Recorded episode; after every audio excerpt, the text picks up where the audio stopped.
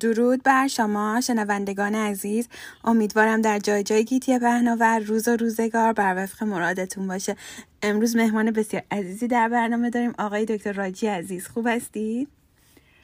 سلام به شما خانم دکتر عزیز و همه شنوندگان خوب و محترمتون انشالله که هر جای این گیتی که هستین خوب و خوش و سلامت باشین. مرسی. آقای دکتر عزیز یه قسمت از مصاحبه قبلی مونده بود. اگه اجازه بدین راجع به اون صحبت کنیم بعد بریم سراغ موضوع امروزمون.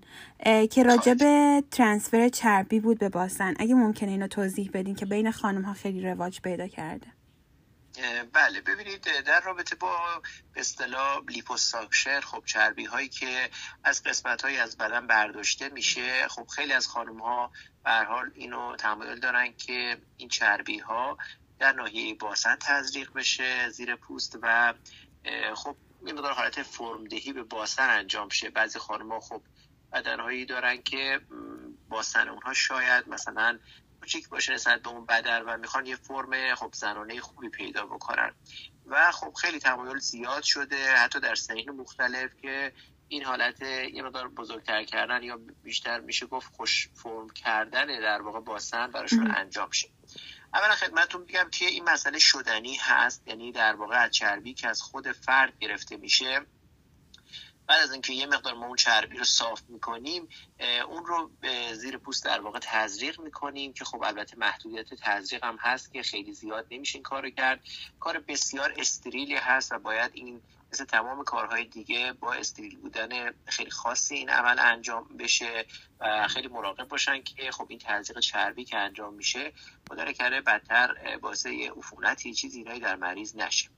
اما خب این چربی وقتی تزریق میشه طبیعتا باعث میشه که خب باسن نمی‌تونه برجسته تر بشه و اون فرم خوبتری اصطلاح حالت فرم زنانه خوبی بده و خب باعث رضایتمندی اون فرد بشه. ولی خب با در عین حال این مسئله رو هم بهشون گفت که همیشه ما قبلش هم تاکید می‌کنیم که اون حالتی که اول دارید یعنی بعد از عمل اون حالت ماندگار قطعا نخواهد بود. شاید تا سی درصد این چربی بیشتر نمونه و بقیه رو بدن جذب می‌کنه. البته خب یه سری مراقبت هم هست که مثلا مخصوصا بعد از عمل فشار اولیه روش نیارن ماساژهای خاصی به هر حال در مورد بعد از عمل هستش و خب رایت بهداشت کامل و خب یه سری مسائل جزئی تر هست که به افراد تذکر داده میشه که رایت کنن. ولی اینکه چقدر از این چربی تزریق شده میمونه شاید در حد 20 تا 30 درصد باشه و اینجوری نیست که کاملا ماندگار باشه. درسته بسیار عالی. و در. چند سالگی می‌تونن این عمل رو انجام بدن؟ از چه سالی از چه سنی؟ ببینید معمولا دیگه خب از 20 سال به بالا معمولا خب حالا کسایی که البته حالا ما روشون اندیکاسیون و این می‌ذاریم که خب لیپوساکشن براشون انجام بشه خب طبیعتا اون هم براشون این حالت رو ما می‌تونیم انجام بدیم. یعنی در واقع وقتی که لیپوساکشن براشون مورد داره که میشه براش انجام داد و بدن رو در واقع خوش فرم کرد میشه از چربی های قسمت های برداشته شده هم برای تزریق و فرم‌دهی باسن استفاده کرد. عالی. بعد چه کسایی می‌تونن این کار رو انجام بدن؟ یعنی هیچ محدودیت بیماری طبیعتا کارهایی که محدودیت که ما برای لیپوساکشن یا خیلی از عملا داریم با به اصطلاح همون حالت ها رو ما در این مورد داریم. کسایی که مثلا یه بیماری های کانون های عفونی ممکن تو بدنشون باشه و بیماری های زمینه‌ای دارن ما مطلقا توصیه نمی کنیم و به هر حال خطر عفونت در این حالت ها خب خیلی بیشتره. به هر حال چربی که تزریق میشه اونجا خونستانی خیلی مناسبی نداره و خدای نکرده. اگر چنانچه این فردی که حالا مثلا کسی باشه که زمینه سیستم ایمنی ضعیفی داشته باشه دیابتی غیر قابل کنترل باشه مثلا کسی باشه که رایت نمی‌کنه یا مصرف سیگار یا خیلی چیزای دیگه داشته باشه ممکنه که عفونت ایجاد شه. و متاسفانه اگه عفونت ایجاد شه مجبور هستیم که تمام اون قسمت ها باز بشه و چربی های خارج بشن و فرد بستری بشه و آنتیبیوتیک بگیره و خطرناک خواهد بود. بنابراین همون مواردی که ما برای لیپوساکشن در مورد فرد در نظر می‌گیریم قطعا برای transfer چربی به باسن هم این رو در نظر می‌گیریم و ازشون می‌خوایم که مراقبت های لازم رو انجام بدن. من به همه بیمارای خودم میگم که شما واقعا شد ما 50 درصد کار رو می‌کنیم. مراقبت اصلی و به قول معروف کار اصلی که بعدش با شماست. دقیقا. داروهایی براتون دادیم آنتیبیوتیکی مثلا نیاز شده. هر چی باشه اینا رو باید رعایت بکنید. خیلی نکات بهداشتی رو قشنگ رعایت کنن و با دکترشون در تماس باشن. بسیار و در مجموع در واقع مراقبت های لازمه رو انجام بدن. خیلی از مواقع خیلی از مسائلی که مشکلات که واقعا پیدا میشه در اثر اینی که خود فرد بعد از این عملا رعایت خیلی چیزا رو نکرده. درسته. و خب پزشک کار خودش رو خوب انجام داده.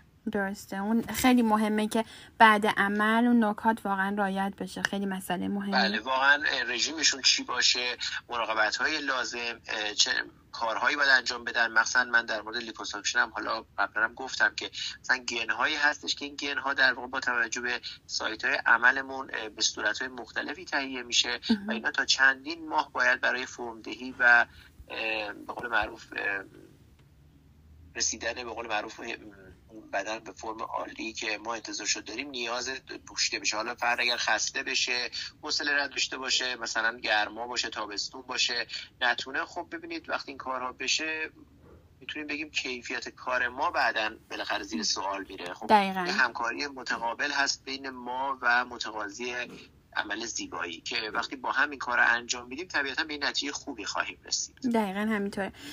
آقای دکتر عزیز در مورد لیفت صورت میشه یکم به ما توضیح بدید؟ خواهش می‌کنم. ببینید همونطور که خب سن میره بالا موها سفید میشه موها میریزه و هر حال پوست بدن هم طبیعتا اون الیاف کلاژن و الاستین خودش که باعث قوام پوست میشه خب طبیعتا یه مقدار کم میشه. و به صورتی میشه که حالت افتادگی در پوست ایجاد میشه. خب این حالت دیگه یه چیزیست که وابسته به سنه و خب تو بعضیا زودتر انجام میشه تو بعضیا در زمان دیرتر انجام میشه. کسایی که مصرف سیگار دارن یا مواد مخدر اینا خب می‌تونه این کار خیلی زودتر و سریعتر انجام بشه. ببینید زمانی با کارهای مثل لیفت یا بالا کشیدن در واقع پوست صورت رو یا حالا مثلا به صورت موضعی ممکنه انجام بشه فقط مثلا پیشونی کشیده بالا بره لیفت به اصطلاح ناحیه ابروها در واقع مثلا انجام بشه دو طرف. گاهی اوقات نه به صورت full face یا کل صورت باید این کار انجام بشه. باز من تاکیدم در واقع به کسایی که متقاضی کار هستن اینه که جنبه علمی رو رعایت باید کرد. یعنی چی؟ یعنی مثلا بگم یه خانم جوانی هست خب یه مقدار حال یه افتادگی داره و سعی بخواد بکنه با عمل این کار انجام شه. ببینید یه ترازو هست ما اگه در نظر بگیریم یه طرف کار اون جوابیه که ما میگیم یه طرف کار اون مسائلی که ممکنه برای فرد پیش بیاد. درسته. یعنی چی میده؟ چی می‌گیره در واقع؟ کسی باید این عمل رو انجام بده که واقعا یه افتادگی داشته باشه و زیاد باشه سن بالا رفته باشه که واقعا فرد برگرده به ده 15 سال قبل خودش. و یه فرد جوان صرفا با یه مقدار افتادگی باید راه های دیگه ای رو به اصطلاح برای این مسئله انتخاب بکنه و این درست نیست که خودش رو به زیر تیغ عمل جراحی بیاره. به هر حال یه جاهایی از عمل جراحی باقی خواهد موند. به هر حال ما برش هایی رو میدیم و پوست رو می‌کشیم و اضافه اون پوست در واقع برداشته میشه. خب طبیعتا یه سری مسائلی رو هم ایجاد میشه مراقبت های خیلی سختی تری مثلا شاید مثلا بعضی از عمل ها داشته باشه.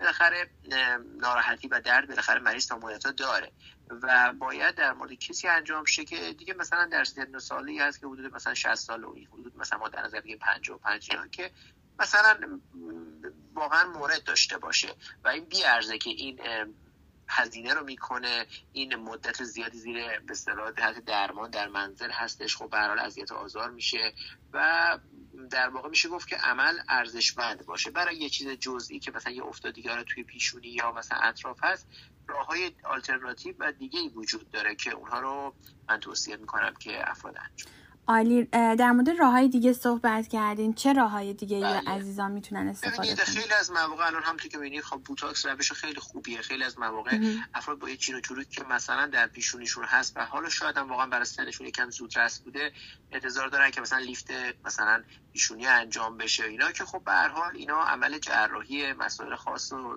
به صورت ممکنه عوارض خاص عصبی اینا هم داشته باشه. ما خیلی از مواقع میگیم خیلی از اینا با بوتاکس خیلی بهتر میشن. یعنی در واقع اون موردی نیست که مثلا نیاز به یک عمل جراحی اوورت داشته باشه. درسته. و حتی تو بعضی زمینه ها البته خب اینا باید به طور کامل انتخاب بشن سلکت با نخ ها به اصطلاح تا حدی به اصطلاح بعضی قسمت افتاده می‌تونه تا حد زیادی حالتش حفظ بشه و طرف راضی باشه. حالا درسته که خیلی مکانیزم بالهایی در این کارا نیست ولی به طور کلی اون مشکل فرد ممکن تا حد زیادی برطرف بشه. درسته. در مورد بوتاکس بله. می‌بینیم که وقتی زده میشه بعد یه مدت حالت افتادگی پیدا می‌کنه. اینو بعد چیکار کرد؟ ببینید بوتاکس در واقع همونطور که حتما همه می‌دونن کاری که می‌کنه اینه که یه فلج موقت میده به عضلات نواحی که تزریق میشه. خب این در واقع ما وقتی که فرد نمی‌تونه حالا انقباضای خودش رو انجام بده خود به ظاهر اون چیرو چروک ها بین میرن. از بین نرفتن دیگه دیده نمیشن. و چون عضله دیگه مقبض نمیشه یا خیلی مثلا ضعیف شده دیگه ناخودآگاه اون ها رو ایجاد نمی‌کنه. می‌تونیم بگیم یک نوع پیشگیری از آینده هم هست. برای اینی که آینده قرار چروک های بیشتری بشه. وقتی فرد عادتش دیگه عوض میشه اخم نمی‌کنه و چیز نیست خب طبیعتا یه جور پیشگیری در آینده هم هستش که مثلا چین های بیشتری پیدا بشه. بوتاکس به خودی خود باعث ضرر خاصی نمیشه مگر اینکه تکنیک زدنش غلط باشه یا بوتاکس بدی باشه. دقت میفرمایید؟ به خودی خود عارضه ای رو ایجاد نمی‌کنه. که از چیزهایی است که در واقع عارضه ایجاد نمی‌کنه ولی حالت افتادگی بعد مدت ایجاد میشه. ببینید اگر مثلا یه نواحی خیلی خاصی هست باز توی میون باید فرد انتخاب بشه کسی که براش می‌خوام بوتاکس بزنن و بعد در قسمت های مناسب و خاص این تزریق ها انجام بشه با توجه به اون صورت فرد در واقع مشکل ایجاد نمیشه. مثلا میگم دیگه کسی این کار رو انجام بده کارشو بلد باشه. دوره این کار رو دیده باشه از این طرف بوتاکس بوتاکس درستی باشه. این مسئله نمی‌تونه باعث اینکه یک چیزی رو به مریض تحمیل کنه که بعدا مثلا به خاطر این کار دچار افتادی بشه. نه وقتی اثر بوتاکس تموم میشه از بر برمیگرده به حالت اولیه خودش. حالا شاید از نظر فردی که عادت کرده به اون قیافه با بوتاکس 7 ماه مثلا 6 ماه عادت کرده حالا احساس بکنه که مثلا بیشتر افتاده شده. ما اینو قبول نمی کنیم به عنوانی که مثلا باعث عارضه ای شده باشه. مگر یه واکنش حساسیتی فرد داشته باشه مثلا به اون ماده کوتاه و خب به هر حال مسائل دیگه وجود داشته باشه.